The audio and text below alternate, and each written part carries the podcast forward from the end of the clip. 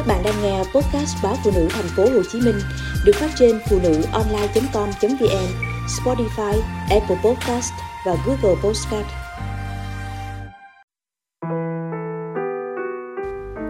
Bốn lần nộp đơn ly hôn lại rút về. Tôi quen chị ở lớp yoga. Chị đẹp, một vẻ đẹp mặn mà khiến các học viên khác cũng phải trầm trồ Chị học được 4 ngày, ngày thứ năm đã thấy chồng chị ghé qua. Anh đứng ngoài cửa nghiêng ngó xem em tập tành ra sao. Dù anh giải thích vậy, nhưng tôi đồ rằng hẳn anh rất cưng chị, sợ mất chị. Không hiểu sao tôi luôn tin vào chân lý, phụ nữ đẹp luôn được chồng cưng. Chạy chiếc SH mới cáu, chị bẽn lẽn khoe chồng tặng. Sống với nhau hơn 30 năm, ổng mới tặng chị được món quà kha khá. Mọi người ngưỡng mộ chị tốt số, quả là nhan sắc có lợi thế biết bao. Chị cười cười, tôi nhận ra nụ cười kiểu như thấy vậy mà không phải vậy. Chừng một tháng sau, thấy chị chạy chiếc xe cũ, chị buồn hiu, trả xe cho ổng rồi, tặng xe cho vợ mà kể lễ thấy sợ, nhắc tới nhắc lui hoài phát mệt.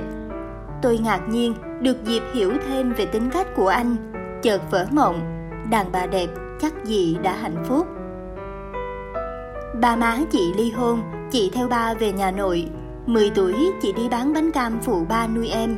Cuộc sống nghèo khó đã dạy chị phải biết vươn lên.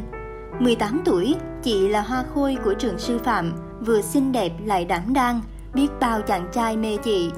Chị chọn anh, người đàn ông ga lăng, chịu chị hết mực. Vừa đi dạy, chị vừa may vá bán hàng. Nhờ khéo tay lại chăm chỉ, nên chị thừa sức gồng gánh cả nhà Muốn làm mới nhà cửa, chị mua sơn về túc tắc sơn từng phòng, gần chục ngày rồi cũng xong. Hàng rào siêu vẹo, chị xách búa đóng cọc kéo rào. Hai con vào đại học, một mình chị lo toan. Con trai đầu cưới vợ, chị lo sắm sính lễ. Anh góp vào mỗi cặp rượu vì lần đầu làm xui chẳng biết chuẩn bị gì. Từ ngày cưới nhau, anh chưa bao giờ đưa chị đồng nào, chỉ thỉnh thoảng mua về vài món ngon, xem như tròn bổn phận. Chị bảo bọc anh trong vùng an toàn, khiến anh ý lại, quên luôn trách nhiệm làm chồng, làm cha.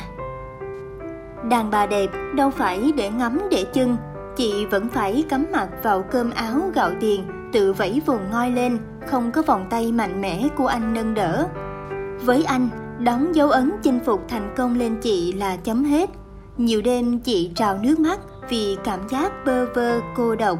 Bốn lần chị nộp đơn ly hôn rồi lại rút về.